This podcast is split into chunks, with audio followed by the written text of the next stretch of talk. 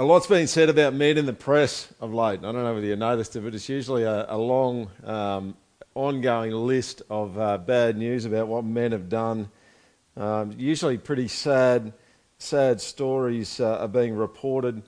Um, bunch of uh, bunch of bad news. Usually, men doing things to hurt other people. Really, uh, men using their strength to harm others. Uh, stories of abusing uh, women, domestic violence is, uh, is making uh, the headlines pretty regularly, uh, the way that men are uh, using their power to hurt um, women. Uh, examples, I guess, ongoing examples of men using their strength for their own ends, their strength being hijacked by their passions and their anger to, to destroy things.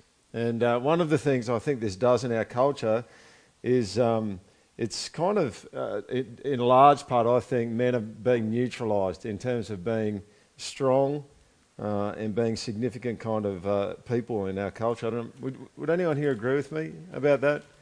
It's, it's an awkward place to uh, be a man, a strong man at times, because uh, male strength is something that people tend to recoil at a little bit rather than uh, welcome because of its, its abuse.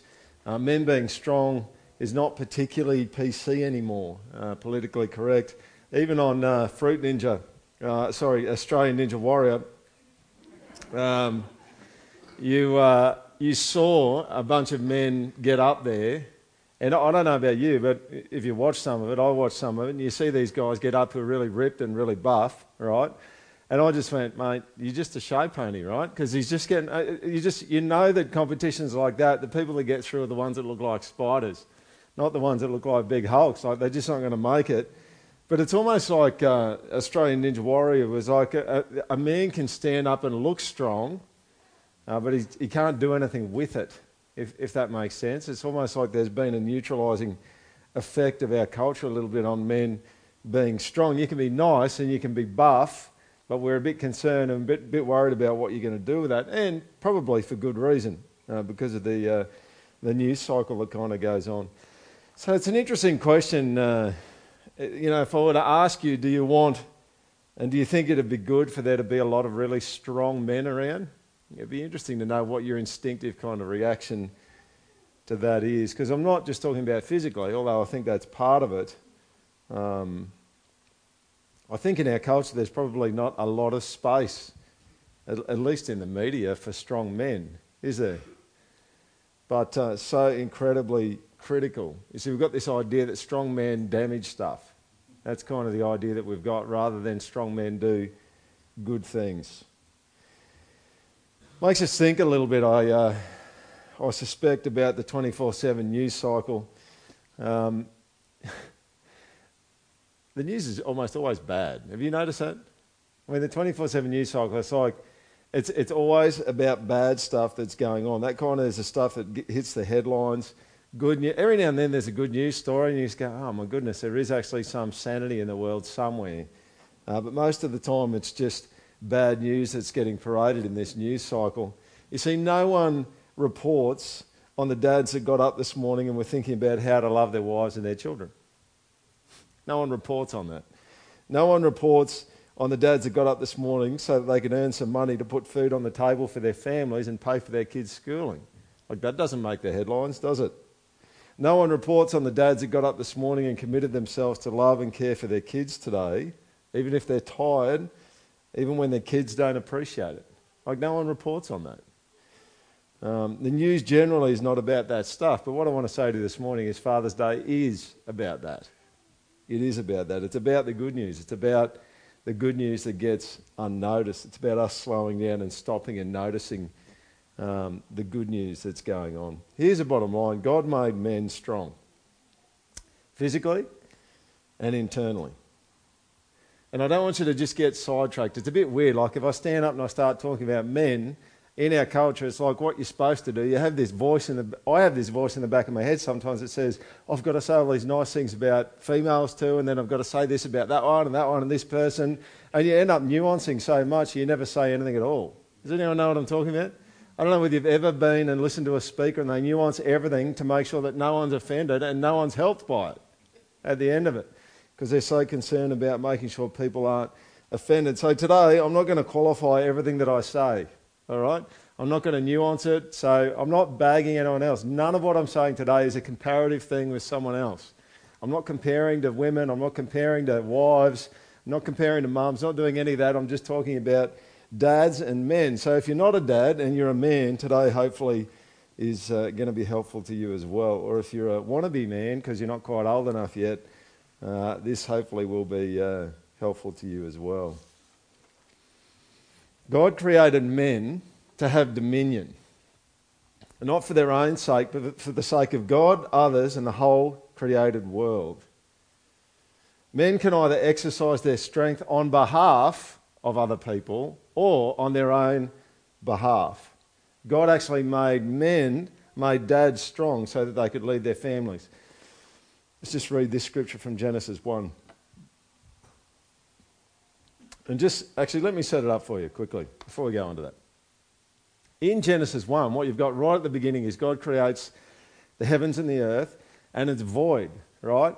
And into that void, what actually happens is God comes in and he exercises dominion and rulership and his kingship over this void, and he creates something good and he creates a space in which things can thrive and life can happen.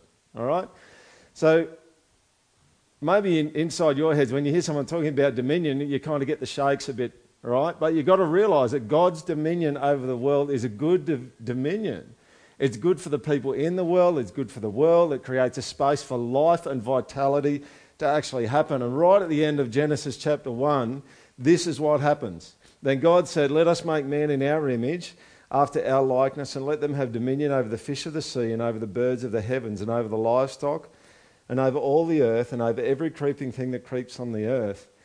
So God created man in his image. In the image of God, he created him. Male and female, he created them. And God blessed them, and God said to them, Be fruitful and multiply, and fill the earth and subdue it, and have dominion over the fish of the sea, and over the birds of the heavens, and over every living thing that moves on the earth. Here's the bottom line God has ultimate dominion over all of that. And then at the end of Genesis 1, he says, I'm creating humanity, I'm creating man and woman, and I'm giving you guys dominion in a lesser sense, over the works of my hands. All right? Here's the bottom line uh, men were created for dominion, they're created to rule something. I mean, I remember hearing a preacher saying a while ago, like you could just, most men, young men, could just start with their pants, like just get dominion over their pants. All right?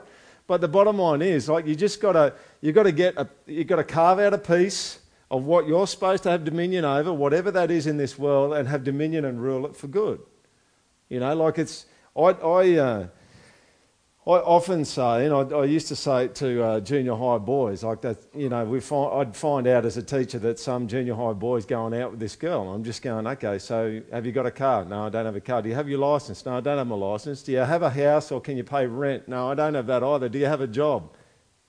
they don't have any of it. It's like, Buddy, before you actually find a female to go out with, right, get some dominion. Find, a, find the space that God wants you to operate in and be in charge and have some leadership and really healthy rulership over that space. Get a car, get a job, get somewhere to live, and then you can think about um, what would happen if you had a, uh, a female as well that you were connected with. You see, men use their dominion. I don't know whether you see this, but men will exercise dominion. And, and the, the difference is whether they exercise dominion on behalf of someone else or for themselves. And whenever men exercise dominion for themselves, it tends to go messy.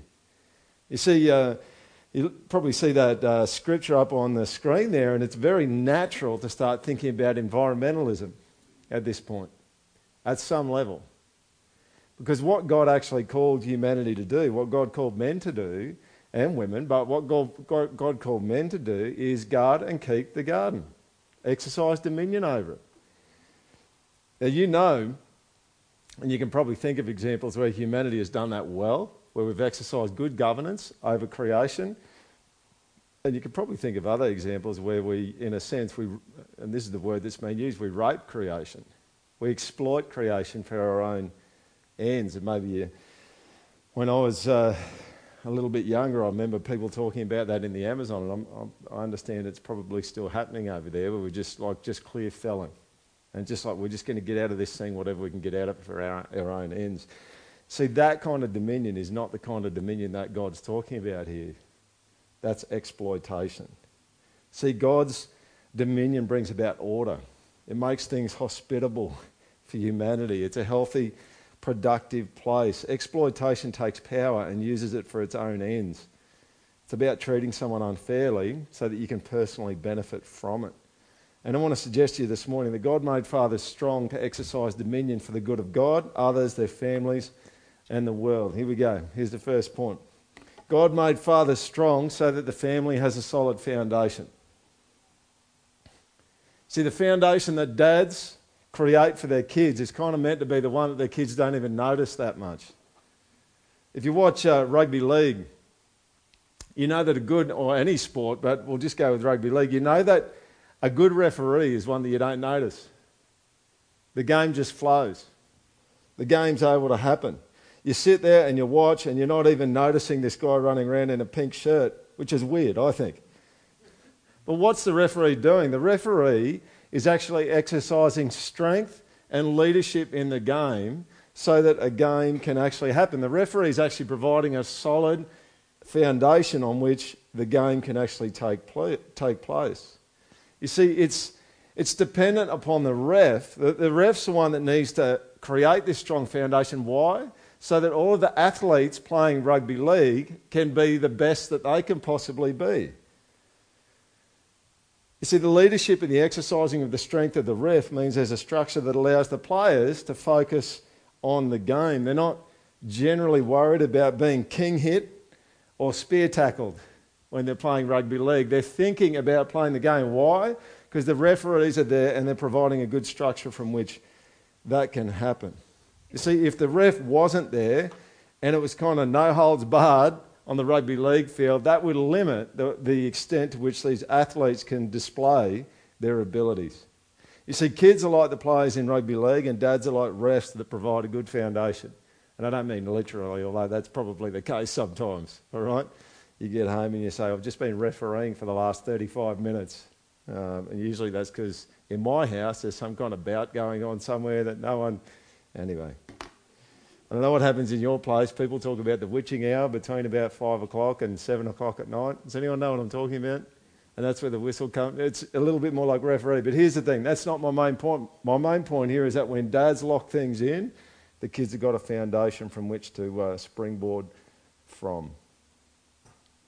You see, dads have been made strong not so that they can dominate their children or exploit them, but so they can bring consistency, structure, and discipline into their kids' lives. So our kids can focus on being kids and not be worried about other things. There's not too many dads, if, if I asked you this question, who would say yes. Do you want your kids to be going out there and doing the things they need to do and just be anxious about whether their dad loves them? Like, who wants that? No one wants that.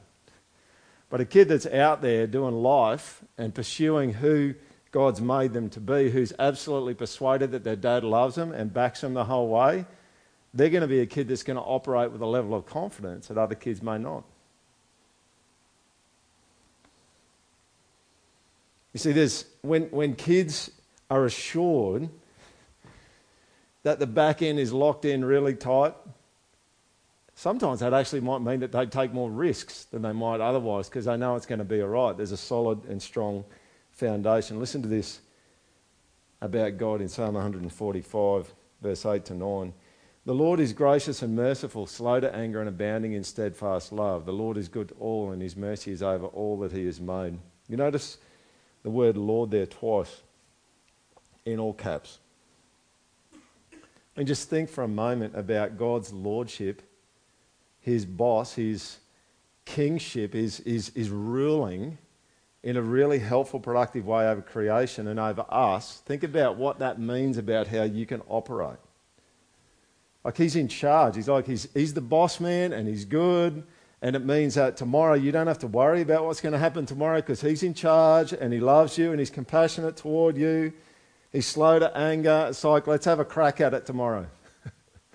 Isn't that it? Like, let's just have a good red hot go at tomorrow, whatever that's going to be, because dad's got my back. Does anyone know what I'm talking about? Like, it's one of those things, like, you, you, don't, you probably don't think about it that much. I mean, you'd think about it a lot if you weren't loved. so, like all the kids here, like, if, you if your dad loves you and you know that your dad loves you, you probably don't think about it a lot. But if your dad didn't love you and you weren't sure about it and you weren't sure how he was going to flip out when you got home, it probably would play on your mind a little bit.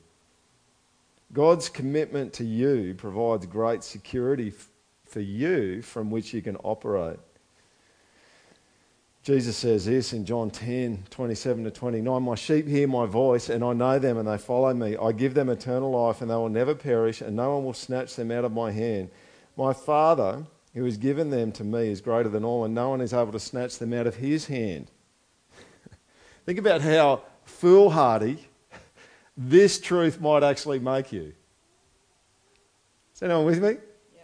Like you are so locked in at the back end, and like the foundation is so locked in of God's love and his care and his commitment to you, and there is no one that exists that is stronger than him he is the sovereign. He is the Lord. He's the ruler over everything. You could like be a little bit foolhardy sometimes, couldn't you? Because you're just going, it's going to be all right. I can just have a red hot go at this and this is going to be all right. Dad has got that covered. He's going to pick me up. I'll just have a crack. It'll be okay. I think he'd be chuffed if I had a crack at it. That'd be it, right? I mean, the psalmist says no one who trusts him will ever be put to shame. And dads, I want to say to you this morning, this is the backing that you've got from God the Father. You've got that kind of backing from God the Father. So get into it. Be that person for your, your children. I want to give you a quick example of how almost foolhardy you could be uh, if you kind of had that locked in. This is uh, 1 Samuel 14. I'm not going to read all of that. I'll just read uh, uh, the first part of it there and then tell you the rest of the story. One day, Jonathan, the son of Saul, said to the young man who carried his armour, Come, let us go over to the Philistine garrison on the other side. But he did not tell his father. Jonathan said to the young man who carried his armour, Come, let us go over to the garrison of these uncircumcised. It may be that the Lord will work for us, for nothing can hinder the Lord from saving by many or by few. There's two of them, right? And Jonathan says, Let's just let's have a crack. Let's go over. There's a Philistine outpost. Let's go over there. And like, and Jonathan goes, here's the deal. If they call us to come up because they say we're going to teach you a couple of things, that means God's with us. And they go over there, and of course the Philistines say, "Come up here, we're going to teach you a lesson or two. They get up the top, and and uh, Jonathan and his armor bearer slaughter twenty of them on their own in an acre. It says in uh, one Samuel fourteen. See, it's almost a bit foolhardy. But he had such great confidence in who God was and God's support of him, he's prepared to do something that was a bit radical and a little bit crazy. Dads, that is kind of what we're meant to be for our kids, right? Lock it in really tight for them at the back end so that they can actually just do a few things. You just go, okay, well, listen, that's pretty brave, but I'm going to be here to pick you up if it doesn't go well. All right? I'll be here to help put things back together. Number two, God made dads strong so they would never give up. Who knows that there's pressure on families these days? Yeah? Who knows that kids get pressure from their peers, from their own struggles, from the things that they do, from who they are? Families get under pressure. People feel like giving up. Wives, children. I want to say to you, gentlemen, that Father's Day is a reminder that we're not to give up. Ever. ever, ever, ever. And here's what I want to say to you, dads uh, you can do it. You have got the stuff to do this. You've got the stuff to never, ever give up. One reason I know it is because Australians have demonstrated it. Australian men have demonstrated that they've got what it takes. You know, I was talking to an American guy a couple of weeks ago, and uh, you know what I said to him? Uh, we were just talking about um, what makes Australia unique, right? And I don't know whether you've ever noticed, but like Americans love to talk about their kind of shock and awe kind of military victories, all right? And it's, a, it's an interesting thing. Like when you stop and you actually talk about what are the, and you think about what are the war stories for Australia, that demonstrate who we are, they're not these big shock and awe victories, are they? It's like Gallipoli, which was not a success in one sense. In another sense, a massive success. You think about Long Tan, if you know the story of Long Tan, it was like not many Australians getting way outnumbered by the enemy in Vietnam. And you think about the rats of Tobruk, you know, a massive kind of victory in the sense of them being able to withstand these assaults, but the, the rats of Tobruk wasn't a massive big push forward, an attacking victory, it was a defensive victory. You see, so many of our war stories that give Australians identity are not about impressive victories, but they're about hanging in there in the middle of pressure and difficulty. Australians love the idea that we could have a small number of people in Long Tan under assault from lots of the enemy and being able to hold out. We love being outnumbered and being able to come through. And I want to say to you, dads, that that's how you've been made. If there's going to be a fight on in your family, it's not you fighting with your family, it's you fighting for your family. Amen? I'd be that person. That's how God's made you to be, dads. It's the nature of being a man and being a father that you give an account of yourself that's more than what other people expect. I don't know what you're up to in your own life. I don't know what's happening in your own life. But this is the call of a man and the call of a father. See, men are a lot of dads, unfortunately, have been caught up fighting battles that are about them and about what they want. They end up in these silly fights that are not the ones that they're called to. You know, I think at the end of the day, God's called men. If there's a scrap on and something's being threatened, someone's being threatened, and it's good to defend and engage in that scrap, that's what God's made men to do. I've got uh, four sons one of the things I've taught my sons basically is uh, when you go up and you shake the hand of a man, they'll have to revise this when they get older and they uh, turn into men. I said, when you go up and shake the hand of a man, you shake it as hard as you can. You squeeze as hard as you can when you shake their hand. You know why? Because I want to teach them you need to be a man that communicates, even in a handshake, that you're not to be trifled with. All right? You're not just going to be a walkover. And, gentlemen, this is what we need to be like. We need to be men who don't just kind of give in and go soft about things. We need to be people that's like, you're not just taking on a wuss at this point. And I'm not just talking about physical strength, I'm talking about internal strength to fight good battles. We're going to be people of substance. When the pressure comes on, gentlemen, we need to be the people that put our hand up and say, This is what I've been made for. Because I actually think that you're made for a bit of a scrap and a bit of a fight. Not with your spouse and not with your children, but with, uh, with enemies that come against you and come against your family. Influences that would seek to destroy the good. I mean, think about our culture. Where would God have you fight in our culture for the good?